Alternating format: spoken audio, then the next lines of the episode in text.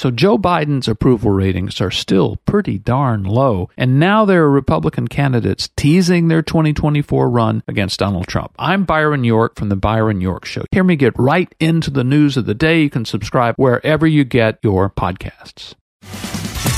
Dana Lash's Absurd Truth Podcast. But, you know, when will the brutality finally lead to some police reform from the ground up? Because clearly, it doesn't matter if it's a white policeman or a black policeman, it is a problem in the police, in the policing yeah. itself, you know. Seems things don't seem to make sense to people unless it's somebody they can feel or they can recognize. Mm-hmm. But how many times do we have to, do we need to see white people also get beaten before anybody will do anything? Oh my gosh. You guys know who that is. It's Whoopi Goldberg, who was talking about the whole situation with Tyree Nichols, uh, that which was caught on camera. Good heavens. She said this yesterday. Welcome back to the program. Dana Lash here with you. Always good to be with you. We're here at the bottom of the second hour. This Tuesday afternoon, very icy. We had thunder sleet. I'll talk about that a little bit later. What does that mean? What does she sitting here? What does she mean? Like, what do we need to see white people also get beat before anyone will do anything? Can we just stop for a moment? I want to know why all of a sudden white people come into this. Where did that come from? I want to go back. I was going to talk about this later on in the program, but I'm like, eh, I'm going to bring it up now. This issue with who did what. Did you see the story that came out this morning? Because what came out this morning was how the standards for uh, admission and to be included in Memphis police, how they actually had lowered their standards. And this is something that, it was a piece over at the New York Post on this this morning. Let me pull this up for you. The piece ran actually y- yesterday evening. And this comes after it came out. I'm pulling, bear with me here. Ice again. It came out that the requirements for serving on the police force, because you know how police departments have been struggling to make sure that they fill recruitment, right? I mean, you have fewer and fewer officers. And it's it's difficult. It's difficult for, for departments to be able to keep officers. It's difficult because, I mean, uh, police officers, they see what's going on. They see what's been happening.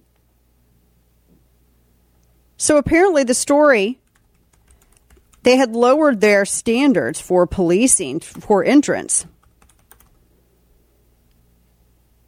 And that's one of the questions that's being asked. Okay, did this have to do?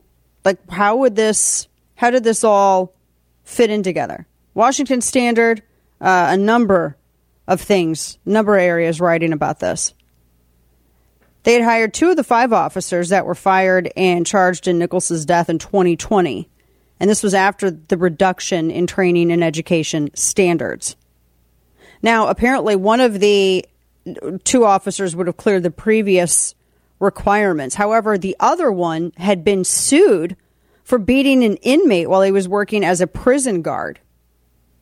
Now, according to the Law, Defor- Law Enforcement Legal Defense Fund, they said that if this were, if these times were normal and police departments weren't dealing with so few recruits, this guy probably wouldn't have been hired.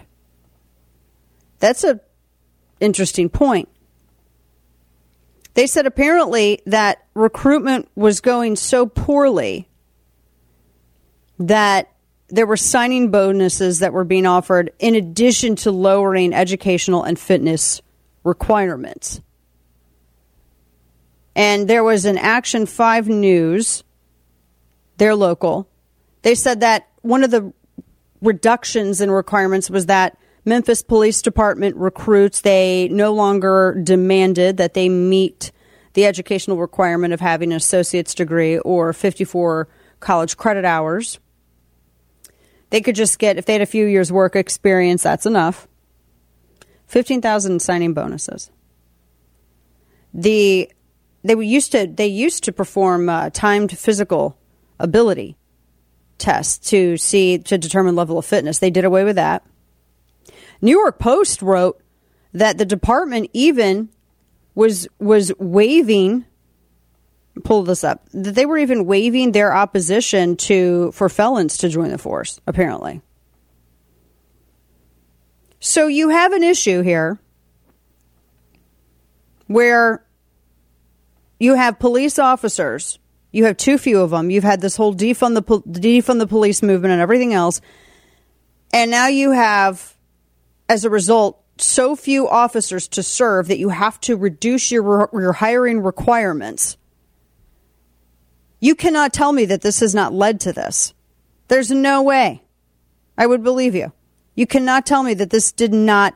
I mean, it honestly, it sounds like this whole push of uh, attacking the police, which resulted in fewer people wanting to serve and standards having to be lowered so that other people who normally probably wouldn't get hired were hired. All of that's culpable in Tyree Nichols in his death. There's no way around it. I mean, when I, I warn people in the beginning, the defund the police movement, the first thing that's going to get defunded is going to be training. Training will be the first thing that gets defunded. You ha- you don't have anybody that wants to serve as an officer anymore, because if you're a police officer, you're protecting and serving, but you also don't know who's going to protect you if you are involved. I mean, you basically have to get shot and killed before the public determines that it is acceptable for you to draw down on someone. There is a difference between obviously good policing and bad policing. I mean, nobody, I and I've heard it before, and it's always from good cops. They loathe bad cops. But it doesn't help when good cops are thrown in the same barrel with bad cops. And and it's looked at as the rule rather than the exception. Now, nobody wants to. I mean, look, I, I've said this before. I know bad cops. Oh, I know bad cops. I sat on stage with a bad cop who tried to blame me for his lazy, fat ass's inability and refusal to do his job and protect people in his community, which resulted in the deaths of, of quite a few. I know bad cops. Like I said, I sat on stage with one. I know bad cops. Art Acevedo, who used to run stuff down in Austin, because I, I criticized his opposition towards the Second Amendment, threatened to use his department's resources to watch me. On Twitter, it's still there. It's all public. It's all been saved. So I know bad cops. I've seen them. I've talked to them. I have experience with them. You know who coddles bad cops? Particularly in big cities? Democrat mayors. Guys, I'm talking about are chiefs, and although I think uh, the one down in uh, Florida, the bad cop down in Florida, ended up finally got a cushy job somewhere else. But you have, and no, it's not different with Memphis. Who you got as a mayor of Memphis? Democrat. Who's a police chief and a police chief appointed by a Democrat? City councils, Democrat. I mean, generationally Democrat. Those are the people that set the standards, that determine the budget, that, that set the requirements for training. So coming back to my original question, how in the hell is Whoopi Goldberg making this about white people? How is she making it about anybody else? How is it even a race issue? It is an ideology issue.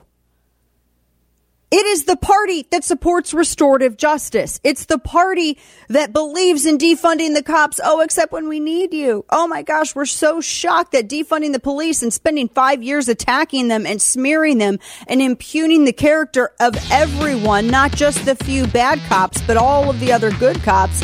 We didn't realize that that was going to result in having to hire bad, untrained people that may or may not beat a man to death on the sidewalk. Our bad. Kel-Tec innovation is back to back. You've heard me talk about Kel-Tec's P fifty pistol. Now here comes the new nine millimeter P fifteen carry pistol. Quality engineered, the nine millimeter P fifteen carry pistol is the lightest, thinnest of its kind and Kel-Tec's first striker fire handgun. And as another first, the P fifteens feature a totally unique patent pending fifteen round extended magazine. Now other features include ambidextrous grip, safety, reversible mag release, and the hybrid fiber optic night sights with full fully adjustable rear that all comes standard. It's from Kel-Tec, inventors of subcompact polymer and now metal handguns. The P fifteen's Gator Grip texture on the polymer version increases stability and makes for easy, accurate handling, while the all-metal version offers comfortable but positive traction and a really beautiful wood grip panel. The P fifteen is the dependable firepower you need to secure your world. See the new nine millimeter P fifteen first up close and personal at Kel Tec Weapons dot com. That's K E L T E C weapons dot com. And now, all of the news you would probably miss. It's time for Dana's Quick Five, brought to you by Kel-Tec. So the show Laverne and Shirley, Cindy Williams, who was on that program, has passed away at age seventy-five. She was Shirley opposite Penny Marshall's Laverne. I re- kind of remember this being on in the early eighties. It was like, I knew it was a huge show. I will have to say that Cindy Williams did not age. She really didn't. But uh, they said that she'd passed away after a brief illness, and it was released, the statement, the news was released through her children. So, uh, also, this is actually kind of hysterical, and I can't even imagine having this problem. Oh, my word. Or can you imagine? A furious Texas retiree, so the sixty-six-year-old woman named Elaine White, she has had men knocking at the door of her Plano, Texas home for a year now because men believe it to be a brothel. She thinks that maybe it was an online scam. Uh, she calls the police. There have been no arrests. So she has to put up signs all over her house and installed a ring camera to fill to film people arriving at her door.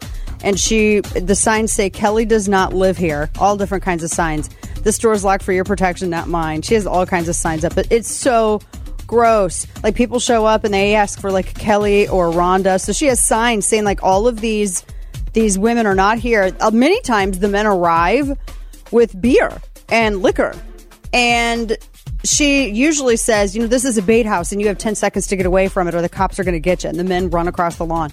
It's unbelievable. So she's trying to figure out how this happened. But so far there haven't been any arrests. I That's like the one of the wildest stories ever. That's, oh gosh. This is also pretty bad. A man faked his own death so that he could see who would attend his funeral.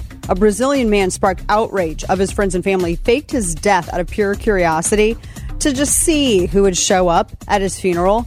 He's what he, well, I guess he's like a self-described ceremonialist. He's like an impresario in a way. So his name is Baltasar Lamos, and he's conducted hundreds of funerals himself. But he wanted to see who would show up to his. So he faked his death to see. And his when his friends began sharing the news of his passing on social media, people were paying respects in the comments and all this stuff. And they actually showed up in a chapel in his native city, and they expected a funeral. And then he started narrating his life story, and people thought it was recording. And then he stepped out in front of everyone. Some people were mad, understandably. I mean, it's an actual story. There's like video and everything. It's crazy that somebody did this. Wow, that's actually kind of sad that you have to go to that extent just to see if you're liked. Ford is cutting their E V prices as Tesla competition heats up.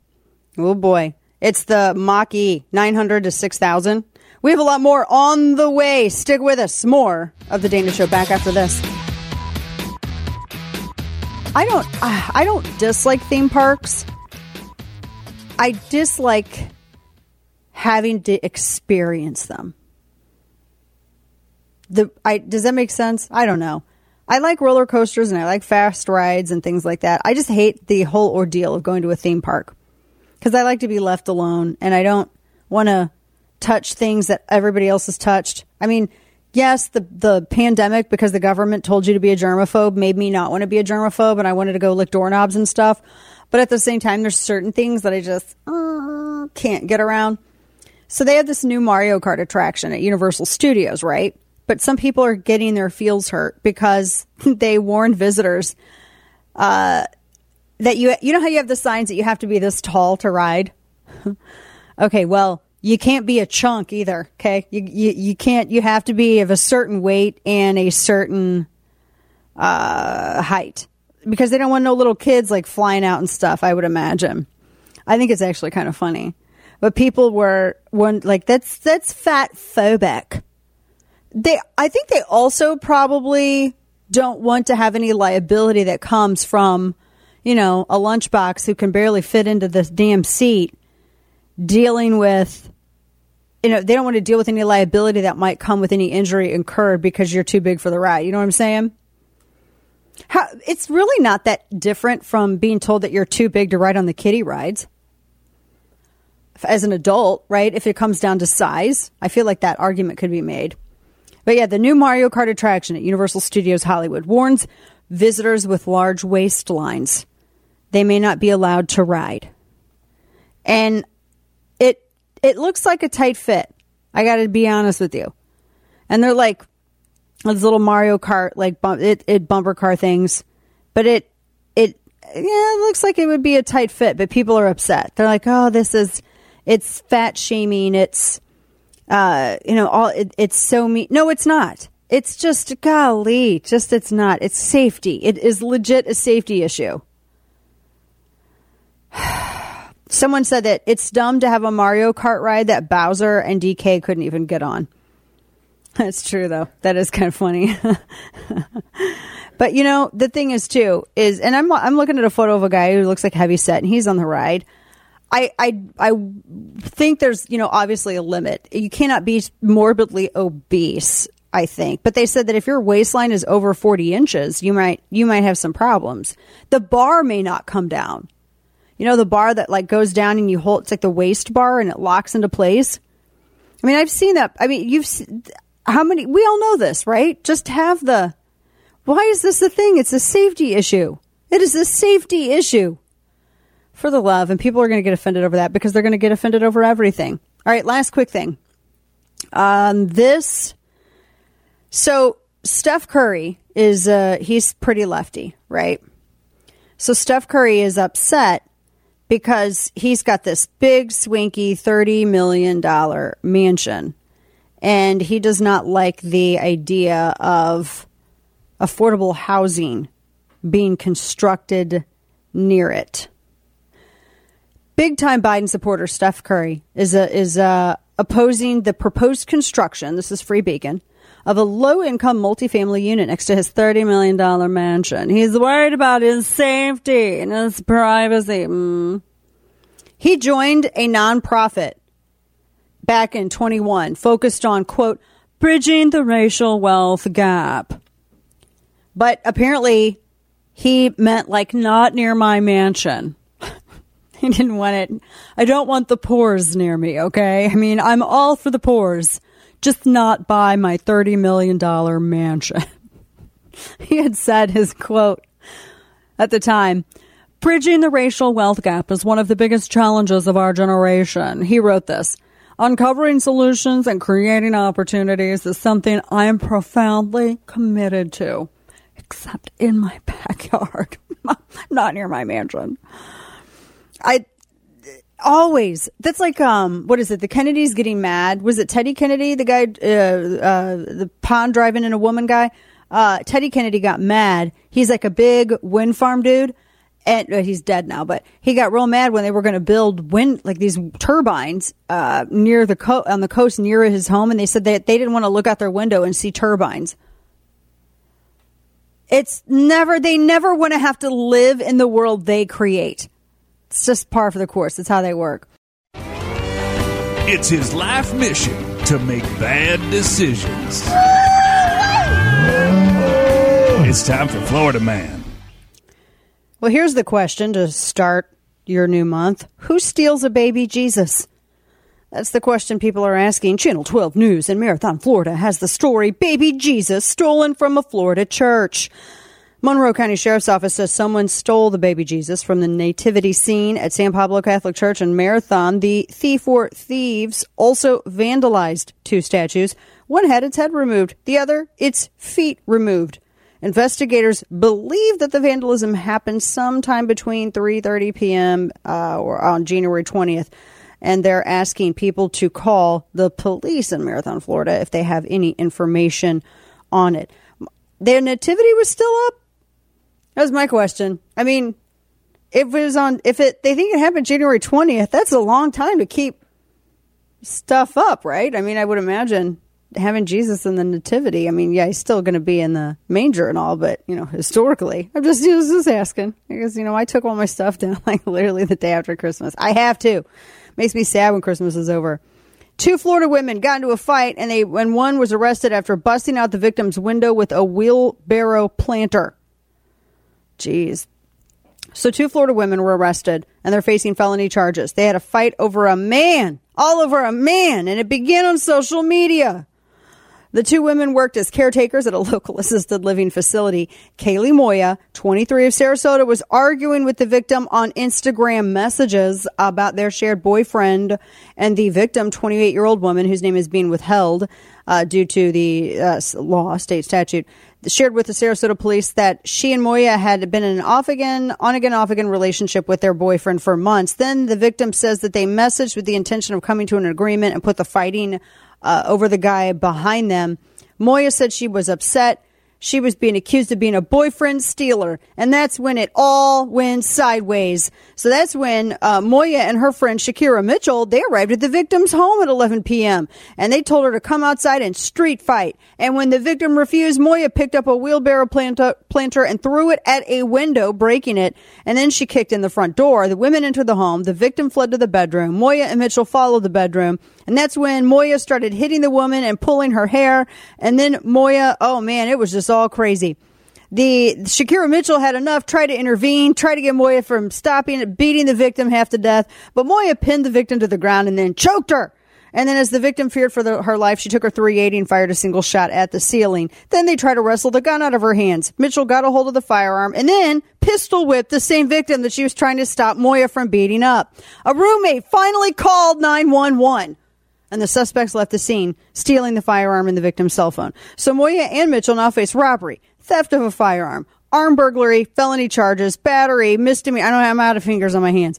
Uh, Shakira's out on bond. No one went, wanted to bond Moya out. So there she could. Well, she's held without bond. So that's crazy.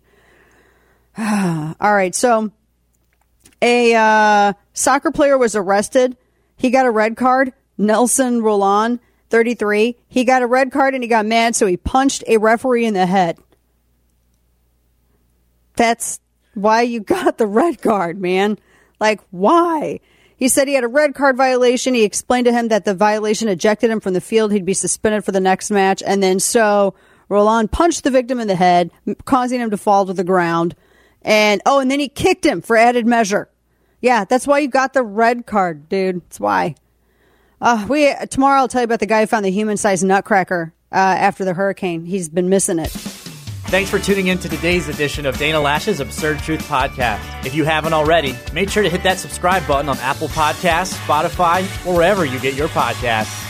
A lot of the media doesn't cover some of the most important stories of the day. I'm Byron York, Byron York Show podcast. In the latest episodes, I talk about how Joe Biden's approval ratings, remember they were supposed to be going up, are still pretty darn low. And Republican candidates, let's say potential candidates like Nikki Haley, the former South Carolina governor, U N ambassador, are teasing a twenty twenty-four run against Donald Trump. Don't forget to download and subscribe to the daily No Chit Chat podcast. Subscribe on iTunes or wherever you get your podcasts.